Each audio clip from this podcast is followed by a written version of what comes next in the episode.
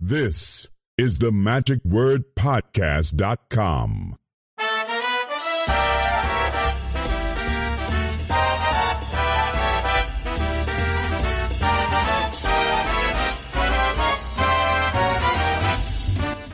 Hello, this is Scott Wells for the Magic Word Podcast.com. Thank you for coming back and listening to this second of a two part episode featuring Terry Evanswood as he gives us an audible tour of his Magic Mansion.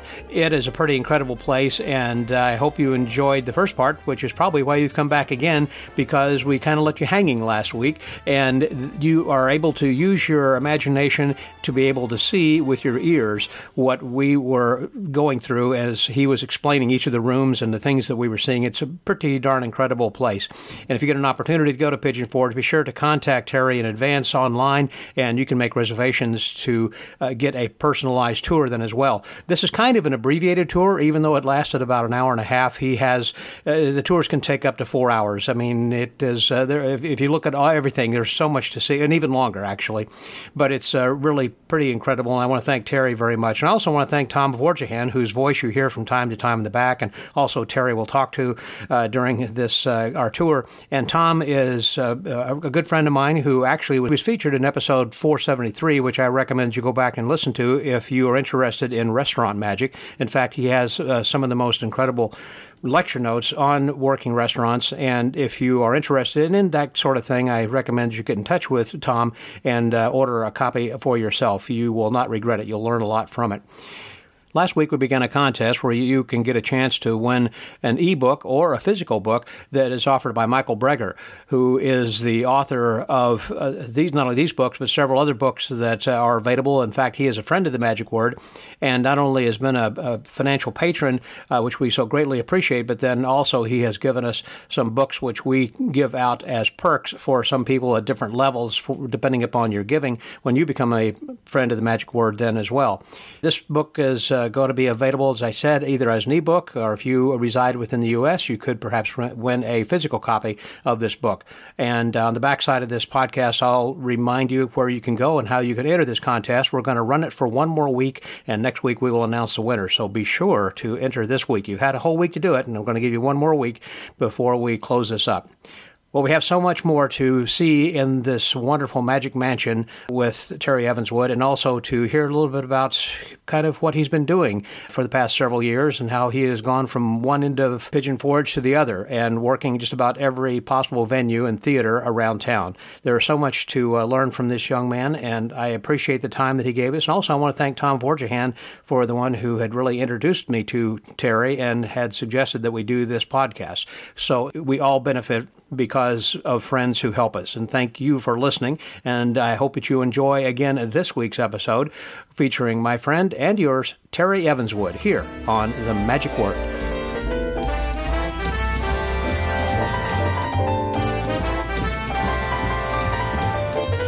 Now we're entering into more of uh, an area that was darkened area that we had over there, and so now we come through a uh, curtain into the awards area. It looks like you have won just about everything that a magician could possibly get. Well, I've just been very blessed um, in doing this as long as I have that a lot of uh, communities and organizations, the Magic Society, has been very kind to me, um, except the IBM. I mean, I'm kidding. Tom Tom Vorjahan is with me. Uh, actually, right behind him is the Presidential Award from the International Brotherhood, Brotherhood of Magicians, oh, and also I believe there's a lifetime membership. Yes, to our local ring here.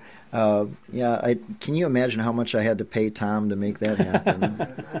but, but, a lot of beautiful things. Um, the Merlin Award is in a case here, but one of my favorite items is this one.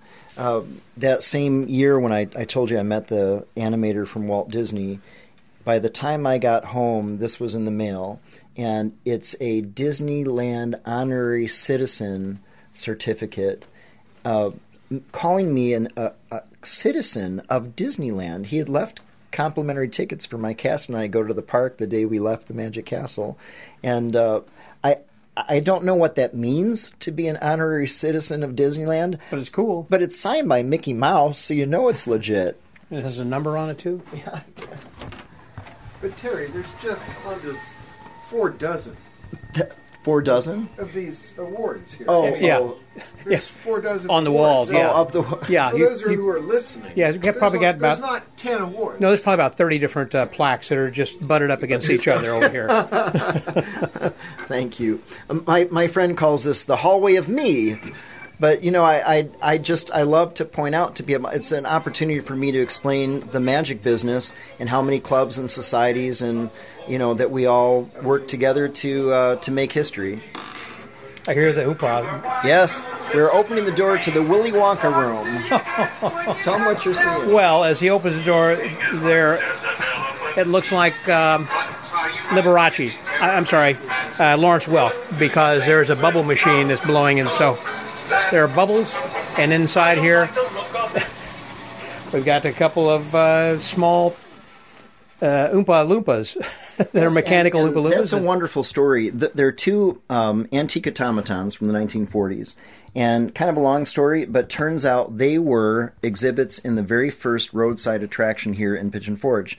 Uh, was a display called Fabulous Fairyland. It was a big castle you would pay to wander through the the fairy tale stories, and these were the last two surviving figures. I did not know that until I converted them into Oompa Loompas for this display. But there are some wonderful pieces in here. There's a hat that was signed by uh, Peter Ostrum, who played Charlie. Okay. Uh, autographs of Gene Wilder and all the characters from the film. Uh, there's props from the film, one of the bottles from the fizzy lifting room, and of course the bubbles come from the ceiling. The um, the most amazing My granddaughter had just starred in uh, Charlie and the Chocolate Factory. Okay. Uh, she's 12 years old. She played Violet. oh perfect and just was great. She just did a great job in That's uh, yeah perfect. the community theater. Oh, that's so that was her first big production, and so first of Very- many, I hope. Very cool. Oh, for sure. Yeah, it's a it's a healthy fun thing this. for kids to be involved in in theater. Very happy to tell you two of The original cast members were here to see my collection. Uh, the kid that played Mike Teevee, Paris Yeah. Themmen, and um, and the head Oompa Loompa, uh, whose name is Rusty, little British actor. And um, uh, when they they first came, we were sitting down in the dining room looking through my photo. I don't know how I'm going to tell this story, but I'm gonna I'll figure it out because uh, there's things I can't say over the over the airwaves here. But uh, we were going through the scrapbooks I had, and they thought that was the collection. They didn't know about the full room dedicated to Wonka. And I was happy that we did that because Paris mentioned, you know, when they were filming, Mel, the director, did not let the kids see the chocolate factory until the cameras were rolling. So when you see the kids' faces, A genuine surprise. absolute genuine surprise because back then there was no CG. If you wanted a life-size chocolate factory, you had to build a life-size chocolate factory. So, uh, so the reaction was genuine. So I told uh, Jay Rumpel at the time, who just still does a lot of my media work and uh, video photography and um, website designs.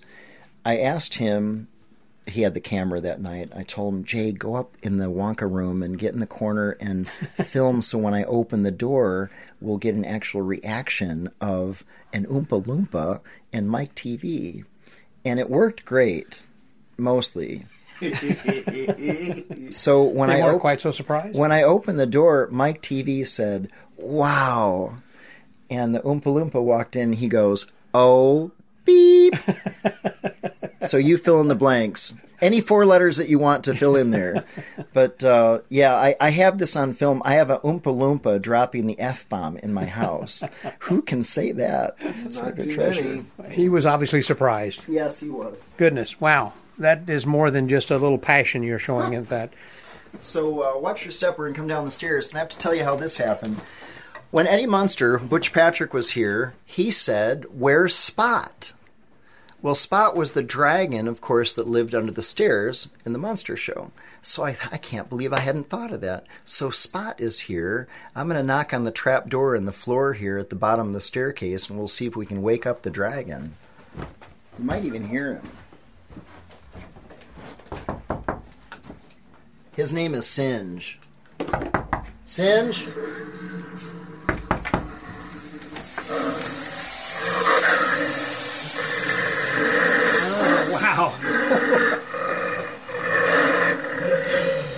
So there is a, a snarling dragon in chains and smoke coming out and a red light that's emphasizing everything over here underneath this trap door that's just been lifted at the base of the staircase. Oh, You, wow. you describing that just reminded me of Orson Welles doing the uh, um, uh, War of the Worlds. Was it? Uh, yeah, the Mercury Theater. Yeah, yeah, my yeah. Uncle Orson. Yeah, people were believing. people were believing. You were very convincing, explaining. There's a dragon and it's breathing fire, and there's red lights, and run for your life.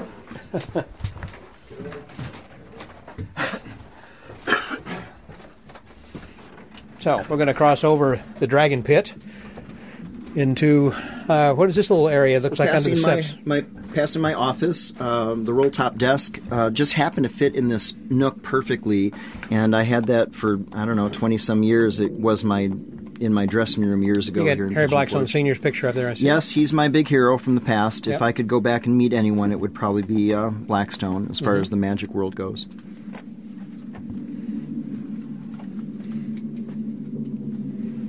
We're going to a very special area. It's getting a little colder. It is a little chilly. us. I can kind of It's feel getting this. A little we're- colder now. Yeah. Uh, Tom, you might want to join us. I don't know if you've been through this area. Tom. Stay with your tour, Tom, and we're walking, and we're walking, and we're stopping. Did you get eaten by the dragon? he got eaten by the dragon. So yeah, it's as if that uh, we're starting to feel a little chill in our bones of something a little bit um, wicked this way is coming. That's right. You couldn't have guessed it uh, more appropriately. So we're unlocking. If you listen closely, we're gonna we're gonna unlock the the next room, and we're entering the mine shaft that I found here at Magic Mansion. Oh wow, this is kind of like uh, from Ken Klosterman's house. So yes, you can hear it's creaking, and this is an old elevator shaft. It looks like that we are in a an old gold mine, silver mine, perhaps. the type of- Hold onto the rail. Hold, okay. Holding onto the rail because things are going to be getting crazy here. I got a feeling. Okay. So, uh, as the story goes, I like that. That's how I, I preface a lot of things with the public. As the story goes, because it's my story. Yeah. But Not saying it's true or false, but as the story as, goes. As the story goes, uh, Magic Mansion was built over an old mine shaft, and I didn't know it was here until the Historical Society came to tour the house and told me about it. So we uncovered it and got it back up and running. I don't have a operator's license for an elevator, but we're going to go on a trip. We're going to go about 40 feet below Magic Mansion. Hold on.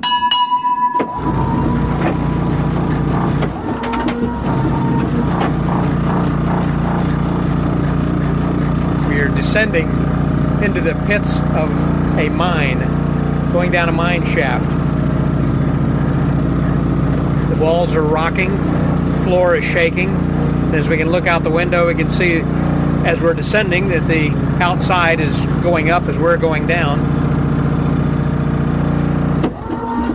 We're here. There we go. We're going to open up the Other the side? door and we're going to exit the mine shaft into what all of you will probably uh, agree might be a favorite among the magicians.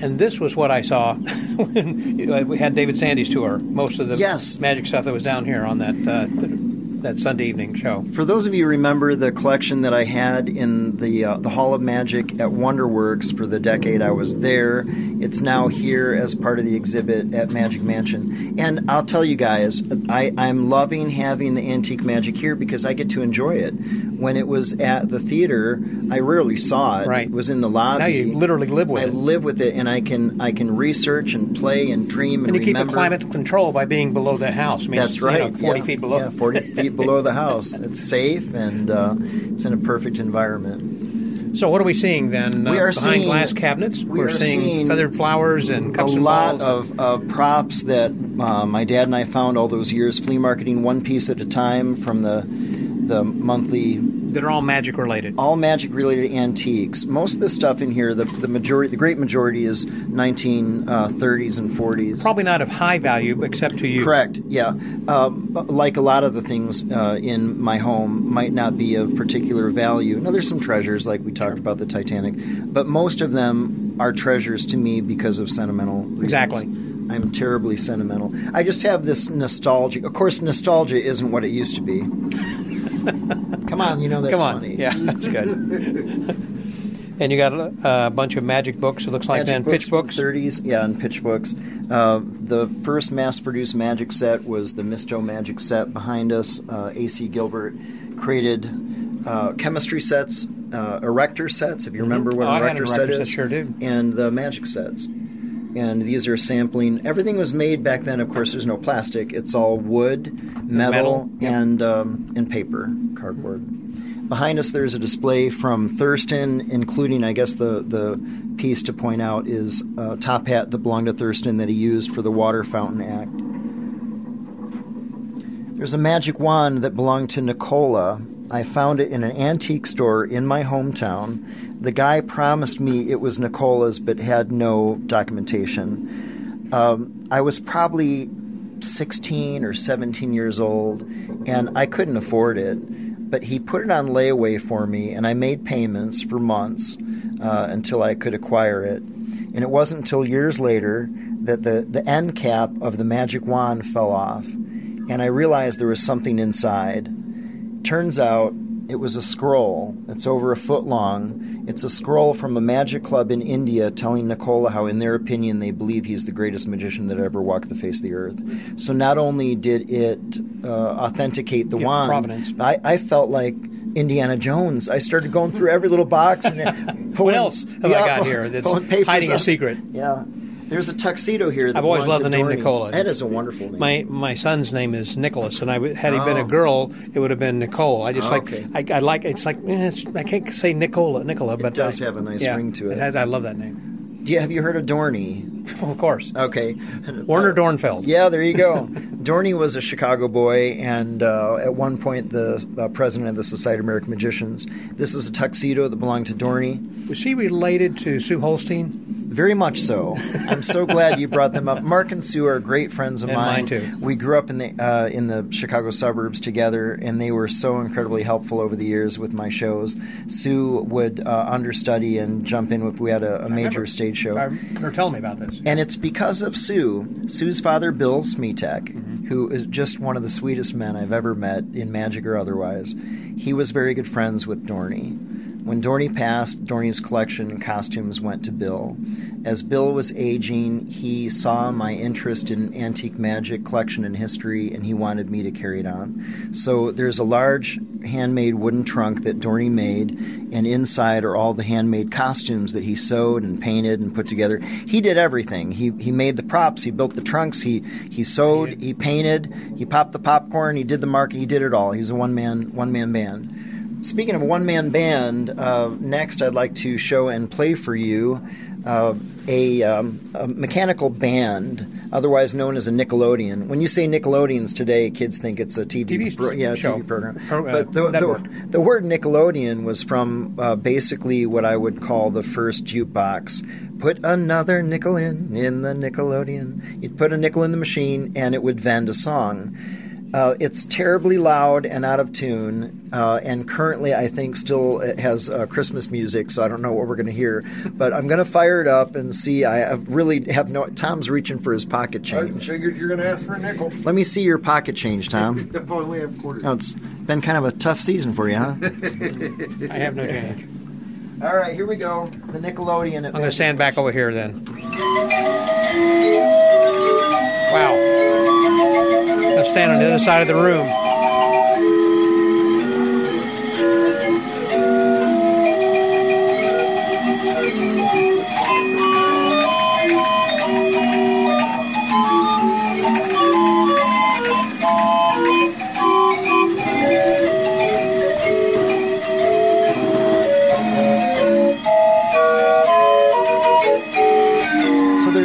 36 pipes, two drums, a tambourine, a triangle, and castanets. And castanets are so wonderful. It's even fun to say castanets. Castanets. Yeah, the castanets. They do a wonderful job in animating and bringing the instrument to life. So that's something I'm working on restoring. Jack Gwynne. You remember Jack Gwynne? Of course, he was from Chicago then as well. Also he had Chicago the uh, the uh, ladder levitation that Walter had uh, improved. Yes, yeah. Well, uh, Zany Blaney. Uh, so these are the sands, towels, and bowls that Jack and Ann used for the Sands of Egypt presentation, which we still do in our show today.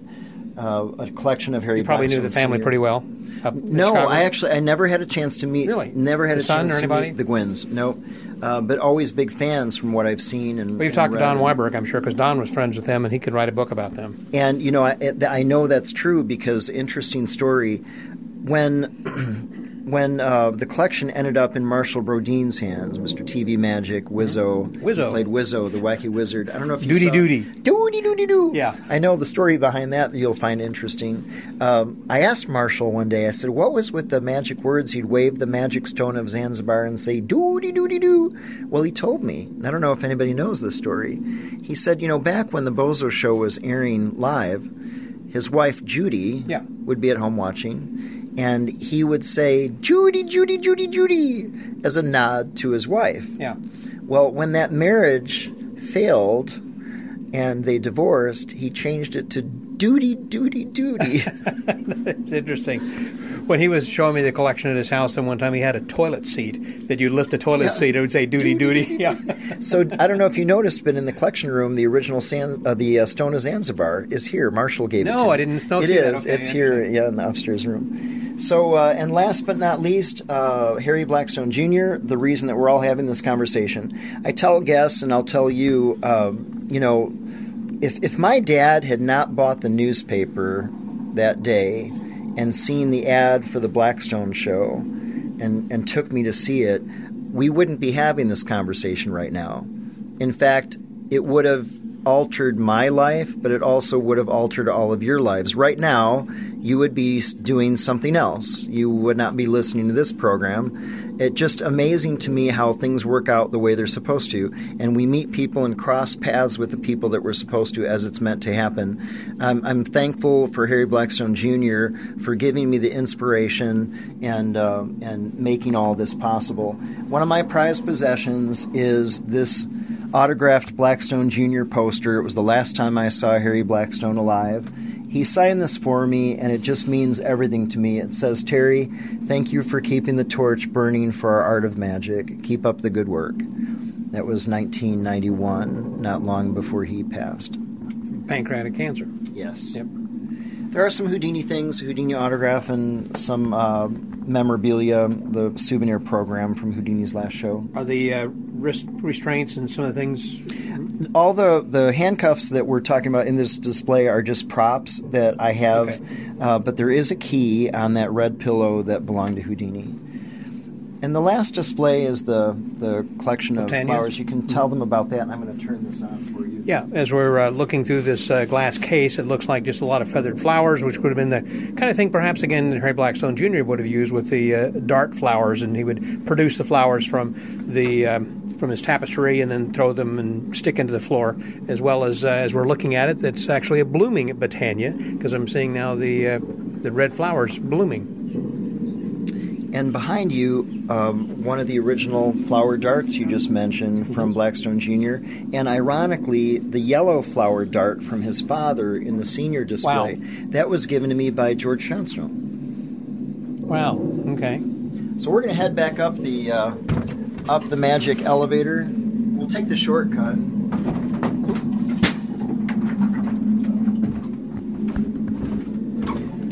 Take the shortcut, uh, take the stairs back up instead of the elevator. back up from the way we came. And welcome to uh, the little magic theater here at Magic Mansion. Oh, and as you were saying at the very beginning of this, that your tour ends up in the theater like this with about a 20 minute magic show that you do. Is that right? Yeah. Um, and I do all the stuff that we all do uh, in this scale parlor magic, the newspaper tricks and linking rings. I've saved all the tricks that I had when I used to perform birthday party shows, and now I get to use them again. I do the die box with the kids and close up magic, and we just have fun. Uh, and I, I love doing the shows here. And one of the things I want to make a point to to uh, to all of you is this. You know, I, I thought part of my enjoyment as a performer was the scale of the show, that it was about the stage show. But I learned very quickly doing the little show in a 17 seat theater, it's it's always been the interaction and the involvement of the audience and what magic can do for other people. It brings out the kid and we forget about reality and and that's really the purpose. So it doesn't matter if you're doing card tricks, if you're doing birthday party shows, if you're doing stage shows or you're making the Statue of Liberty disappear. It's all it all has the same purpose if it's doing if it's being done correctly. The purpose is that we all have fun. We get to create that sense of imagination that people lose as they grow older. Uh, and that's what I see happen here. I'm just happy to know that it doesn't matter what the scale of magic is, it does the same thing for me, and then it, it transcends to the audience. How many uh, seats are in the theater where you currently are performing? Around 500. Okay. Uh, but And this is the fourth theater here in. I started at Eagle Mountain Theater for two years, then I moved to Country Night for eight years. Then I served three years at Magic Beyond Belief, and then uh, 10 years at Wonderworks, and this is my fourth year at the Grand Majestic. I've just completed eight 8,447 shows in Pigeon Forge. Who's counting? Not me, but you know that's not why that's not why uh, the show is less. I'm I'm I'm not famous for magic. I'm the only entertainer on God's green earth touring Pigeon Forge. That's From one end to the other. yeah. East I'm west, I'm, north I'm running south. out of theaters, folks. So yeah, coming Come to to, a town one. near you. Yeah, yeah. Twenty seven years. We're starting Starting Saturday. in 27th year. Well, this is a grand theater. I mean, in, in miniature, that seats looks like about, uh, what, 25 Sev- people? Seventeen. 17 people? Okay. And uh, so, as you say, it's perfect for parlor size. You got a nice little uh, theater here with uh, your props and everything over to the side. So this completes this uh, end of the tour. Yeah, um, I'll tell you a little bit about some of the things, Yeah. and I've got a an end, um, a great way to end our time together.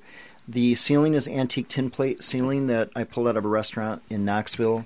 The seats themselves were once upon a time the front row of Magic Beyond Belief Theater, where I performed over 3,000 hours, but like Tom said, who's counting? Uh, opening day, my mother and father sat in seat number one and number two, and Gay Blackstone sat in number three and was there for my opening in her husband's absence, uh, which was just such a such a blessing. The um, the wall sconces and the wall paper, the proscenium, and the curtains, the backdrops were all out of Sweet Fanny Adams Theater that was 40 years the longest running show in the Smoky Mountain vacation destination. It was a family run, kind of a gaslight theater in Gatlinburg. Some of you may have had the pleasure of going. My favorite show that was ever in the area. When uh, COVID took that show out too, permanently closed a lot of attractions in Gatlinburg, I was fortunate to um, get the first call from the theater owner, Chris, to come and rescue what could be rescued. So this is kind of a tribute to that family's So work. you just peeled the wallpaper off the wall. Well, uh, this is like a damask fabric, so um, it was able to be recovered, literally.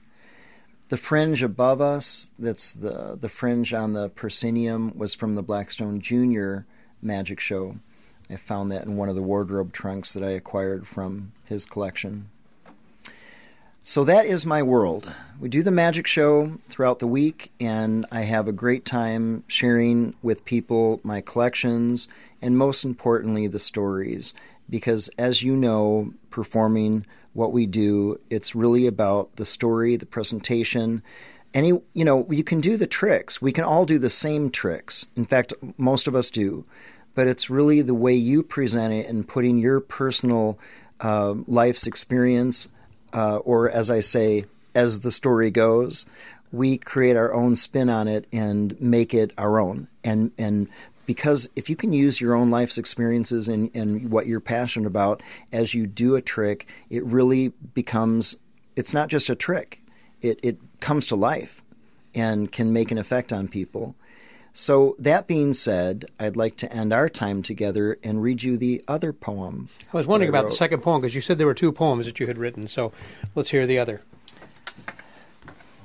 So, okay, that wasn't supposed to. Wow, it's a break apart No, frame, it's a, it's a, uh, yeah, it's like a breakaway wand. except the we'll- whole thing breaks apart. Yeah.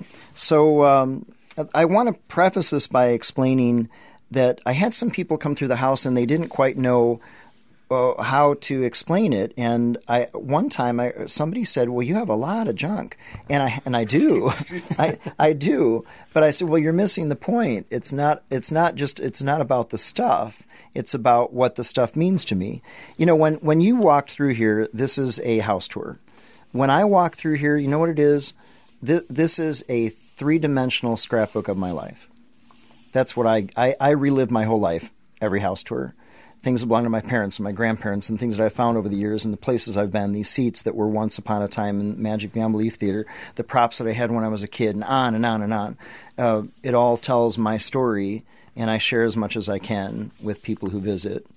When my dad was here, there was an interviewer, and when they heard that the guy in the tour was my dad, they said, You know, we don't want to talk to Terry. Let's talk to Terry's dad. And they asked my dad, How would you sum up Terry's house? And he said the most amazing thing. Um, my dad said, after thinking for a moment, he said, Here, Here's what I can tell you. If Terry were gone, you could walk through this house and you would know him. And I just, I think that's a beautiful way to put it. I've put my heart and soul into this. This is you. It's, um, I, I want to be able to share it. So I wrote a poem, and it's called The Magical Store, and it kind of sums up what I'm trying to explain to you that it's not about this. It's not about the stuff, folks. Uh, the material things in our life are just ours to borrow while we're here. Everything we own, everything we have, everything we hold dear, the clothes on your back, the car that you're driving, it's all just temporary. It'll all be gone or belong to somebody else. Uh, what stays is the the personal stories and the experiences that we can share as human beings and fellow magicians in this case. So I wrote a poem, and it goes like this. There is this place that I recall fond, where dreams became real from a misty beyond. A place where you could buy legends and lore. This place simply called the Magical Store. It's a home to imagination, no grown ups allowed. It's only for dreamers, not your typical crowd. I stood there a child, my nose to the glass, and hours disappeared like minutes they passed. I gazed at all the wondrous things a floating sphere, linking rings, cards and coins from treasures untold. Before my eyes, mysteries unfold. Flowers made of feathers, some invisible thread, a silk top hat where a rabbit once tread. A magic wand would flash on command, and cards would appear from a once empty hand. Stories of unheard of faraway lands with mysterious waters and colorful sands silks of Alibaba and a thousand and one nights would lead this child on fantasy flights. A mystical lamp of fine and pure gold, where a genie once lived, or so it was told. For a dime, fifty cents, a dollar, no more, dreams could be bought at this magical store. Now, it wasn't so much these material things, but the way in this place that my heart would take wings, a place where a child could dream bright tomorrows, and a wave of a wand could vanish all sorrows. It held mysteries and secrets, and oh, so much more. And to think it was all for sale at the magical store. Very well done. That was good. Thank you. Thank you. That's all from the heart, just as this house has been a little, little labor of love then as well. Terry, I got to say that tour was amazing of your house. So thank you very much for that tour. Thank you so much. It's really an accumulation of all my dreams in one spot. I got to tell you a quick story about that. Okay. A friend of mine, Kathy Tarmichael, in high school, uh, she was over at the house one day and she saw when I lived with my parents in high school, and she saw these collections. My train layout, HO scale train layout. Uh, I had been building that haunted house project. I had a little stage built in the corner where I'd practice my Chavez. I'm a Chavez graduate. I was going to ask you about that. Okay. Yes, yeah, and uh, you know I've always collected antiques. My parents as well, And Kathy said, What's your ultimate dream? If you could have anybody, what's your ultimate dream? And I thought, you know, my ultimate dream is not possible. And that would be to have all of my collections, my show, the antiques, all under one roof. And like she the said, Barnum Museum. Yes, yeah. And she said, "Oh, you'll do it." And I, I this whole time I thought, no, no, there's no way to do that. And son of a gun, she was right. Uh, when she came to visit a couple years ago, uh, she said, "You remember what I said that it would happen?" I said, "Kathy, I never would have believed it, but yeah, now I have the antique, uh, the historic home connected to uh, an, an, addition that was done in the '70s, mm-hmm. where I have my theater and uh, the haunted house elements, the sideshow museum, the train layout. It's all under one roof." Yeah. Plus, even more that you're expanding then right yes, now to include yeah, this I'm other doing something. gift shop. I, I, keep telling people, all right, after this project, I'm done. It sounds like the Remington House. yeah, that's that never ends. Yeah, it's becoming that. well, it, speaking of uh, never ending, because you started in Chicago and kind of moved on, I think it's kind of fascinating as far as your story in uh, trying to find a theater. You've been here now, you say you're going on your 27th year. And uh, to begin with, it, uh, I, there are other illusionists out there who are looking for, not just illusionists, but close up guys also, and looking for a venue. Are there suggestions that you might have, or perhaps just through some life experiences you can share of how people can uh, go about finding their own well? I'll tell you my story, and maybe you can apply it to your career. That's what I could. When Tammy, my first assistant of 20 years, Tammy and I moved to. Uh, uh, out in the Chicago suburbs, and thought we really wanted to find a, a, permanent home for the show. We had been doing road shows, and that was kind of what I called the the the, the shotgun approach. Mm-hmm. We were doing birthday parties, Cub Scout banquets, center ring in a circus. Then we do a corporate event. Then the next week we're at college. It was just a little bit of everything. We hadn't narrowed you down. said no to. I mean, didn't say no to we, anything. Yeah, exactly. Yeah, and and one day I said, you know what? You're getting flight time, which is important to what you're doing. That's there. true, absolutely. And I I told Tammy, I said, here's what we're going to do. We're stopping booking shows at such and such a date. We're we're closing the calendar off, and we're not booking shows past that point. And she said, "What? What's that going to accomplish?" Hmm. And I said, "It's going to force us to find a permanent home. We're going on a road trip." Uh, we checked out Myrtle Beach. There were already successful magic shows there. Likewise in um, in Orlando, of course, Las Vegas, uh, Branson, Wisconsin Dells. I needed to find a vacation destination, mm-hmm. and I thought, why had not I hadn't thought of uh, the location that my parents used to take me on summer vacations every year. We're heading to Pigeon Forge. So, and it's not that I didn't want to be in a place with competition. It's truly because I didn't want to step on anyone else's territory. I wanted to find a location where there wasn't a magic show. Mm-hmm. Uh, I wouldn't be stepping on anyone's toes. Uh, we could call it our own and build the first magic show in a vacation destination, and it was Pigeon Forge. We came down in the dead of winter that year in January and started knocking on doors. There were 12 theaters, and of the 12 theaters, there were 12 country music shows. There was no variety. no magic or variety. No Actually, they had both kind of music. They had country and western. Yeah, yeah exactly. Uh, but uh, there was no variety show. Uh, we I knocked on the last door, Eagle Mountain Theater, which is now gone. Uh, and they said, no, we already have our country show set uh, for the season Jim Ed Brown and Helen Cornelius, which are classic uh, country singers from the past. And so we kind of were downhearted and sure. I, I discouraged was, at that point. Wa- exactly. You've gone through that last 12th theater and yeah, they said no. It. It's like, where else do we go? They've all said no. I was walking out the theater door and the manager, Bridget, she said, wait, wait a minute. We had been kind of thrown around the idea of doing a morning show uh, that would be different. Would you be interested in doing a morning show? Now you're talking about a breakfast kind of a thing. Right. Yeah, continental breakfast, mm-hmm. donuts and coffee and yeah. orange juice and a magic show. And I thought, good God, that's the last thing I want to do. But our, our last contract, we were in Aruba. We're doing a, a 10 o'clock show at night, 10 p.m. Wow. I'm not a morning person as most entertainers are. I vampires do more than I do during the day.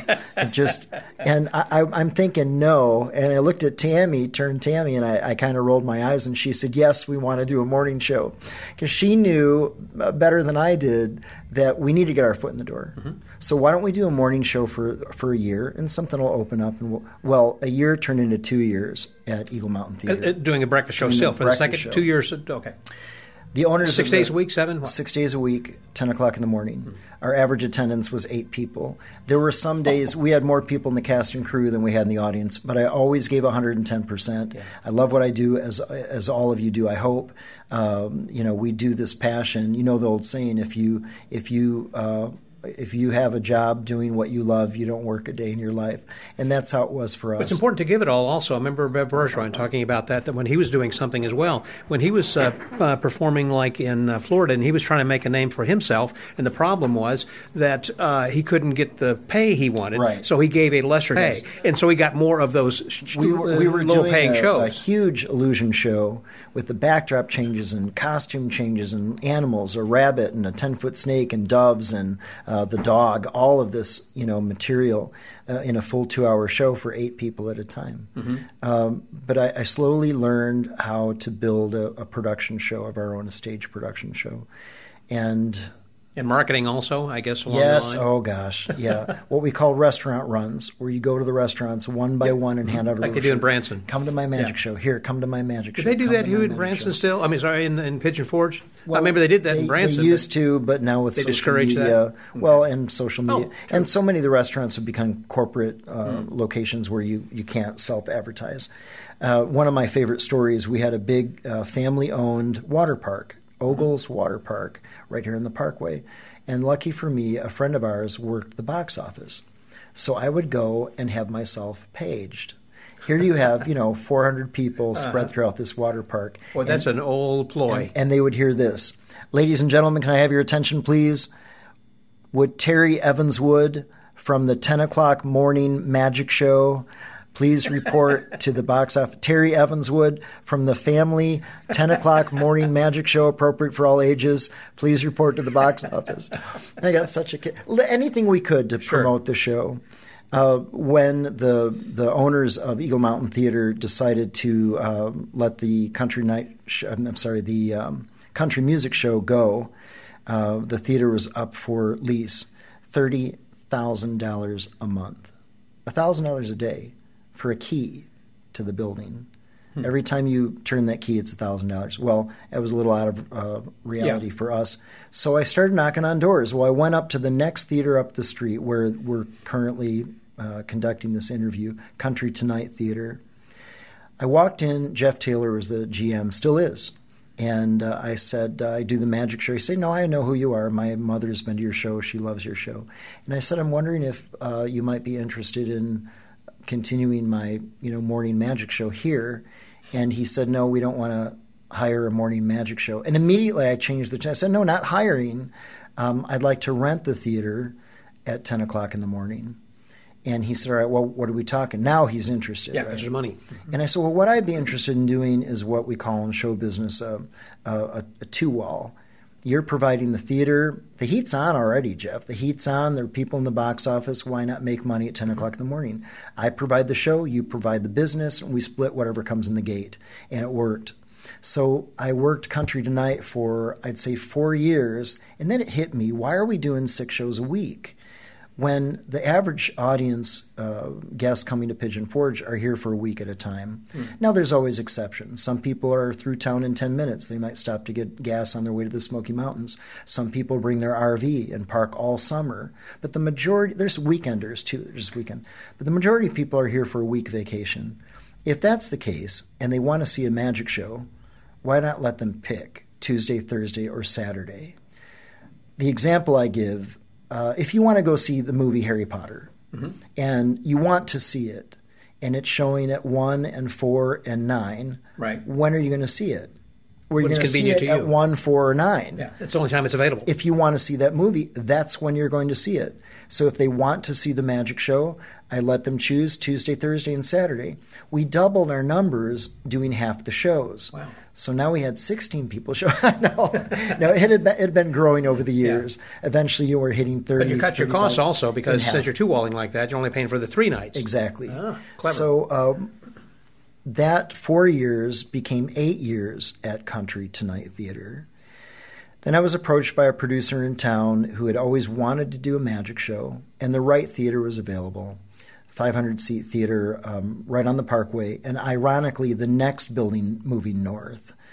We opened Magic Beyond Belief Theater with the Tigers and a big cast and the billboards and the whole nine yards. You didn't have all the wild animals with you before. This was No, all just- new. Yeah, just my. You hadn't worked with animals before like well, that. years ago, doing road shows and the circus shows, we had a tiger with the show. But this was a and then moving also to eight o'clock show, 3 o'clock and eight o'clock, and um, I was just thinking, you don't jump right into working No. with big cats unless you've No. got some experience with that. so so we ended up doing get this we did a two hour show twice a day seven days a week for three years not a week off in january it's one of those be careful what you wish for things because it might just happen You got it. Yeah. uh, i was the magician in the gold gilded cage Uh-huh. um, i wouldn't trade it for anything but uh, i learned a lot uh, I Nice learned, experience and nice money. Yes, I learned about yeah the the a guarantee, you know, being um, Mm-hmm. a headliner, and also not sharing the theater with other shows. It was just the magic show, Mm-hmm.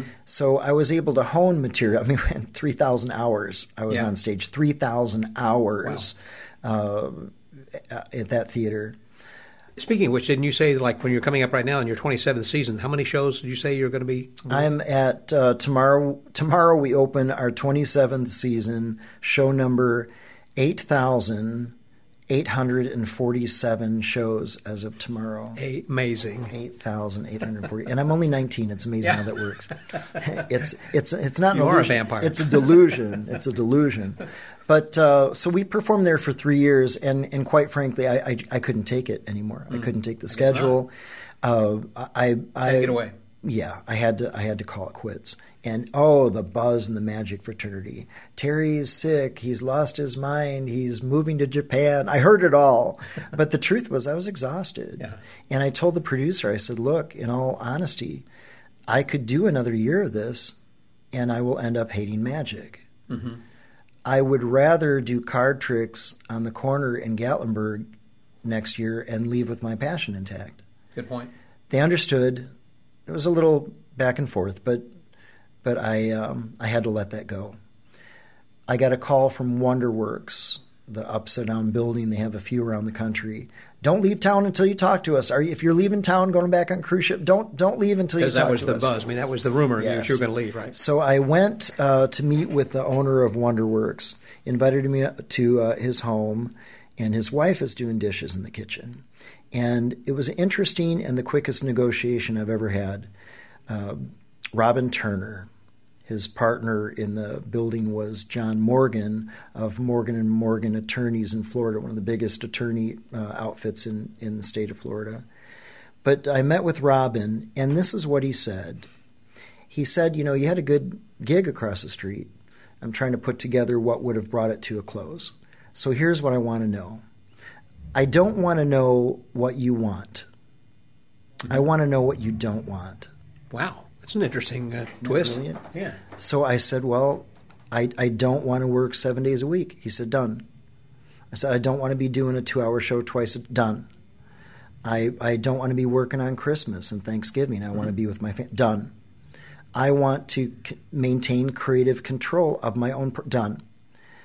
I, I just, it was amazing. I mean, 15 minutes we signed a contract, and the contract was a piece of notebook paper that he ripped in half, and it was a handshake deal. Mm-hmm. And guess what he said? You know, I, I told him, and I'll tell you folks show business is two words show and business. And unfortunately, business is the bigger of the two words Two thirds of that. you have to have a good business sense, which I was learning along the way, and and you have to have a good product, a good show to be successful. It can't be one or the other. Mm-hmm. It has to be both. So I told him that analogy, and he says, "I got an idea." Handed me a key to the theater. He said, "You've been in this town longer than I have." They had been there for about two years, and already dedicated ten years in town. He said, "Here's my thought."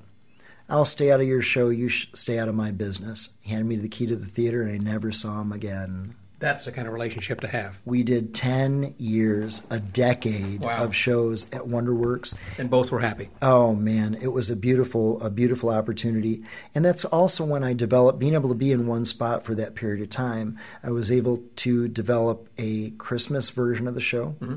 and a Halloween version of the show, which actually was my favorite with the haunted house background. Uh, and then featuring stories and, and uh, presentations regarding Houdini, of course, dying on Halloween.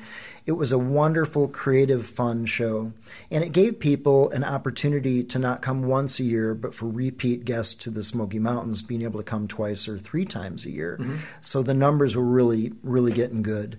And then we were selling out 300 seat theater. Did they have TripAdvisor back then, which you were like number one or something? You know what's funny? TripAdvisor, uh, the advent of TripAdvisor happened. Uh, right about the time I was beginning the Magic Beyond Belief Theater, the mm-hmm. third theater in town. And um, producer called and he said, uh, "Just want to let you know before you go on stage tonight." I'm thinking, "Oh God, what's this?" he said, "I don't know if you're familiar with this uh, online review uh, website called TripAdvisor, but you're number one." And we maintained that position for 11 years. Wow. 11 years we were voted the number one show. And, and this is against things that were Dollywood productions yeah. and Ripley's, believe it or not. Uh, and and I'd like to interject here this.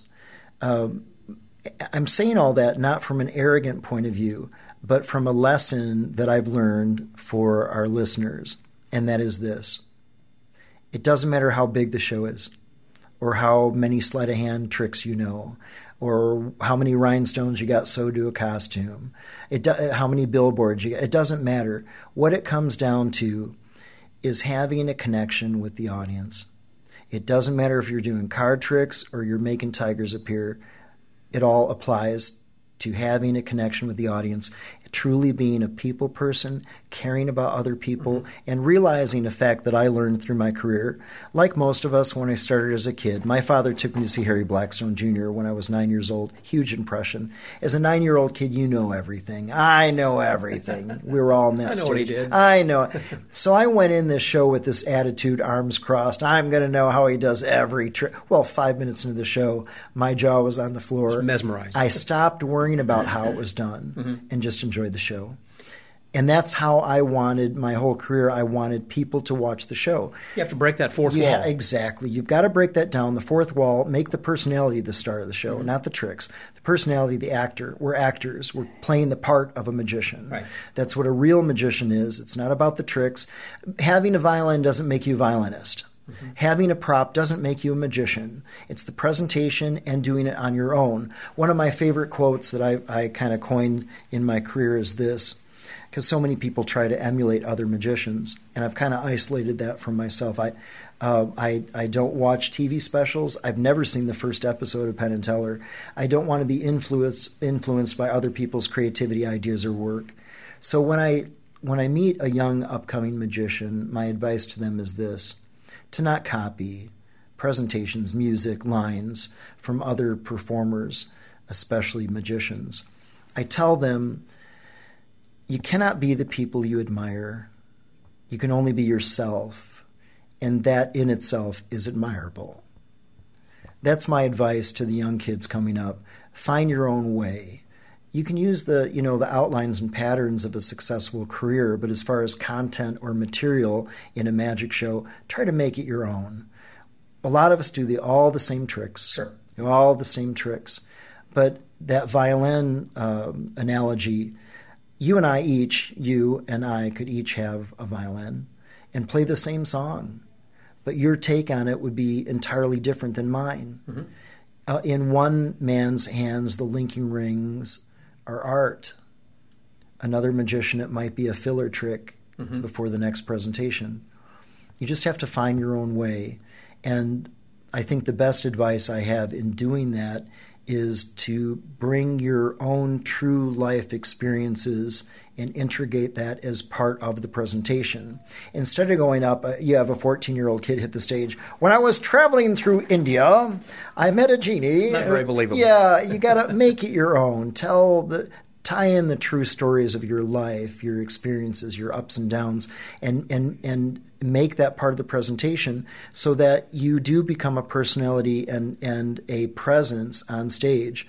Um, I, I just think that's really one of the best pieces of advice I can give That's good. to be yourself, be your own person, bring your personal experiences and life to the stage, uh, and I- and I think that's the way you come across the footlights and you connect with the audience. There's nothing wrong to begin with, I think, in starting with trying to emulate someone else. And I'm uh, comparing that, let's say, with um, the masters of the world. Uh, let's say, uh, like Degas, you know, and uh, uh, um, Salvador Dali and others had people who would actually take their paintings and paint over them and learn how they Yes. painted. And so this way that they would make exact duplicates or copies of them, but they still were not going to be a Dali or a, or a Magritte or whatever. So I'll, I'll give you an example of a, a, a wonderful story. It's a, it's a long story, but I'll I'll make We'll it close long- with this, I'll then. make it longer. no, I'm kidding. That's classic. Because that's who you are. Yeah, yeah. Um, so, in integrating your your own life's experiences in a show, my mother's favorite song was um, Vincent, um, "Starry Starry Night," Van and Gogh. um, yeah, and uh, what's what made me think of it when you said that. Uh, Don McLean released it, and I wanted to use her favorite song for a trick. Uh, unfortunately, my mother is full blown Alzheimer's right now and no longer knows me as of last month. Uh, Alzheimer's, as you all know, is a cruel trick of nature to get us that far along in our lives and take our memories too. Um, there must be a reason, but at this moment, I can't tell you what it would be. But regardless, her favorite song uh, was Vincent's song, as the real title is. People call it Starry Starry Night, but it's really called Vincent's song. And it's a song about a struggling artist. You know, Vincent van Gogh didn't sell three paintings during his, lifetime, and now you couldn't touch them. It's amazing. And um, he he went certifiably insane, and then eventually took his life. Uh, first, cutting off his ear, which was in his mind not an act of insanity, but an act of love. It was a gift to the person he was in love with, and of course, horrified. Uh, but which then took him on a downward spiral, and he ended up taking his life in the song, there's a beautiful line. Uh, when no hope was left in sight on that starry, starry night, you took your life as lovers often do. But I could have told you, Vincent, this world was never meant for one as beautiful as you. Wonderful lyrics from Don McLean. So I decided to put it together with my card manipulation act, and it happened quite on accident. When I was taking the Chavez course, I lived in Chicago. My parents would drive me to the train station. I could took a train hour to Chicago, walked seven blocks to the Greyhound station, took a Greyhound bus three hours to Michigan, where my instructor would pick me up. We'd do the course for several days and reverse the process and take the Greyhound three hours back home and so on. was that Neil? Uh, unfortunately, I missed Neil by one season. His protege, Chris Jakeway, was my instructor. And of all the magic that we learned in that sleight of hand course, uh, billiard balls, cards, thimbles, cigarettes, coins, and um, uh, I think that's it.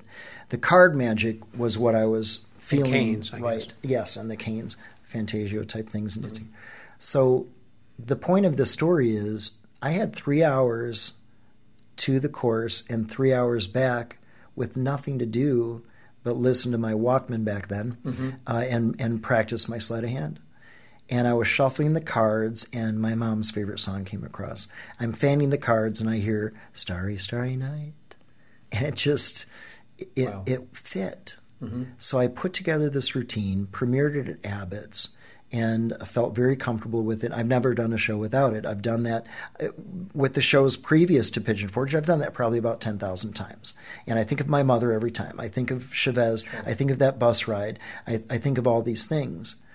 So the punchline of this story is remarkable. I was performing at uh, Magic Beyond Belief and did the act. Unbeknownst to me at the time, there was a woman in the audience. Her name was Angie. She brought at the time her five year old daughter, Caitlin, to Pigeon Forge for what Angie knew would be their final Time together. family vacation. Yeah. She was planning on taking her life on Monday. She felt in her depression that uh, she was an unfit single mother and that if she were gone, her daughter would have a better chance at life with anyone. Without her. Anyone would be a better role model than she was. So she brought Caitlin to Pigeon Forge, brought her up in front of the brochure rack, and said, Pick anything you want, and that's what we'll do. And thank God she picked the Magic Show brochure. They came to the show. I, of course, learned all this after the fact. Yeah. She came to the show, and Angie is watching her daughter. She later told me she wasn't watching the show. She was watching her daughter enjoy the show and contemplating what she would be doing when they got home. So, I'm sorry, I'll get emotional. No, she, uh, she said she wasn't paying attention to the show at all until that song started, Starry, Starry Night. And we sh- when she heard the lyrics, when no hope was left in sight on that starry night, you took your life as lovers often do she thought it kind of woke her up and she thought what in god's name is there a suicide reference in a magic show of all things a magic show Yeah, maybe when you go to to church me. or something she knew it was speaking to her Wow.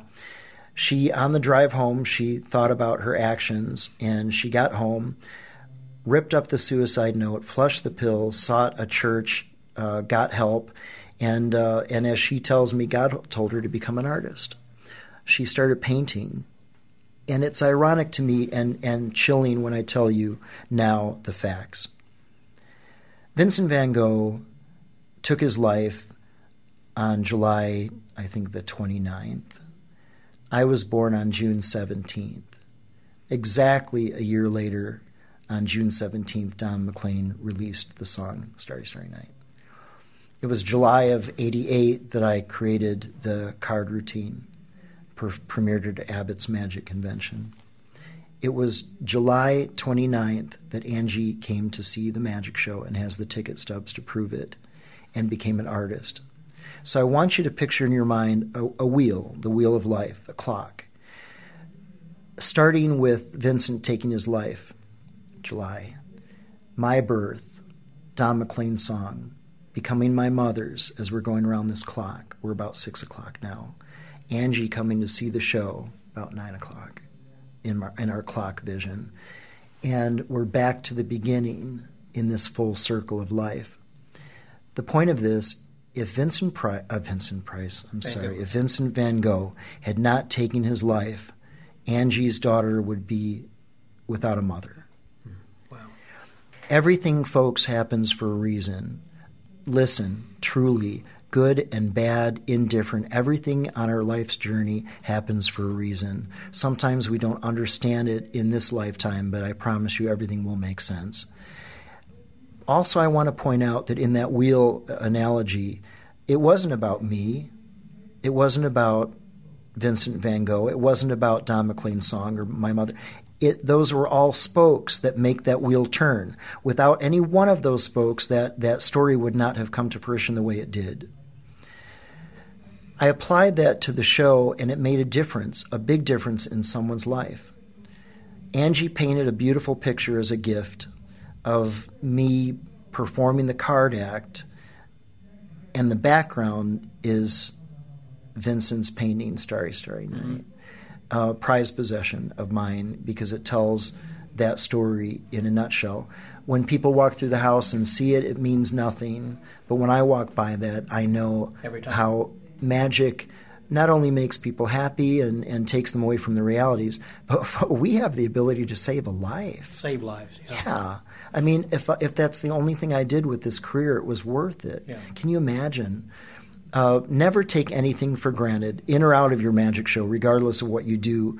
Uh, I think we are. I don't know you, people who are listening. I don't know you personally, in all likelihood, but I know things about you. I'm going to be do a little mind reading to close this out. I'm going to read your minds. Here's what I know about you, even though we've never met. You have health. If you didn't, you probably wouldn't be listening to this at this time. You have happiness. You must. You're interested in learning, pursuing, and listening to this and, and working on your show and your magic. You have health and happiness. You have family. You must. Otherwise, you wouldn't be here to begin with. You have friends. I hope you do. We have food and shelter. If you didn't have food and shelter, you also wouldn't be listening to this podcast. And we have freedom if we're American citizens. I've never met you, but I know you have health, happiness, family, friends, food, shelter, and freedom all wrapped up in a life that was a gift that we didn't even ask for. It doesn't matter where you think your life came from. I know where mine came from. That's not the debate the the debate is simply solved in that we all have these blessings and in those blessings we can find true happiness people look for happiness outside themselves. Happiness really comes from inside. Um, I, have stressed that point with right. with you in our earlier conversations, and I want to make sure you understand that. Find happiness in yourself. Be yourself. Take your life stories to the stage. Make your magic real, and you just never know how you're going to touch a life. I have nothing more to add to that, other than saying thank you. Thank you, thank you, Terry, very much. Very touching. Very poignant. So, for the Magic Word podcast, this has been a uh, epic episode the last couple of weeks. So uh, that was Terry Evanswood. This is Scotty out.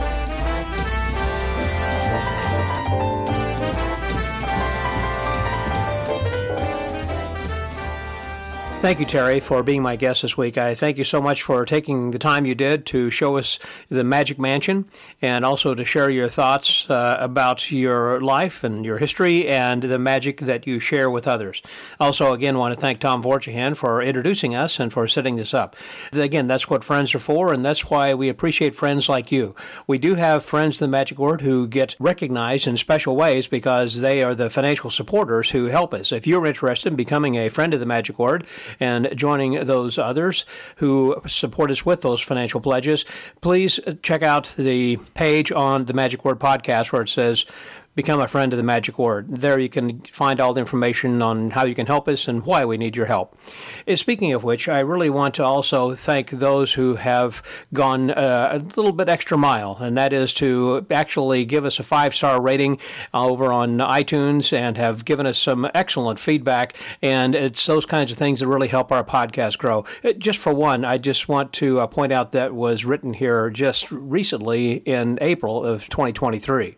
CNY Magic titles this Best Podcast for Serious Magic Lovers. He says Scott has great conversations with his many friends in the magic world.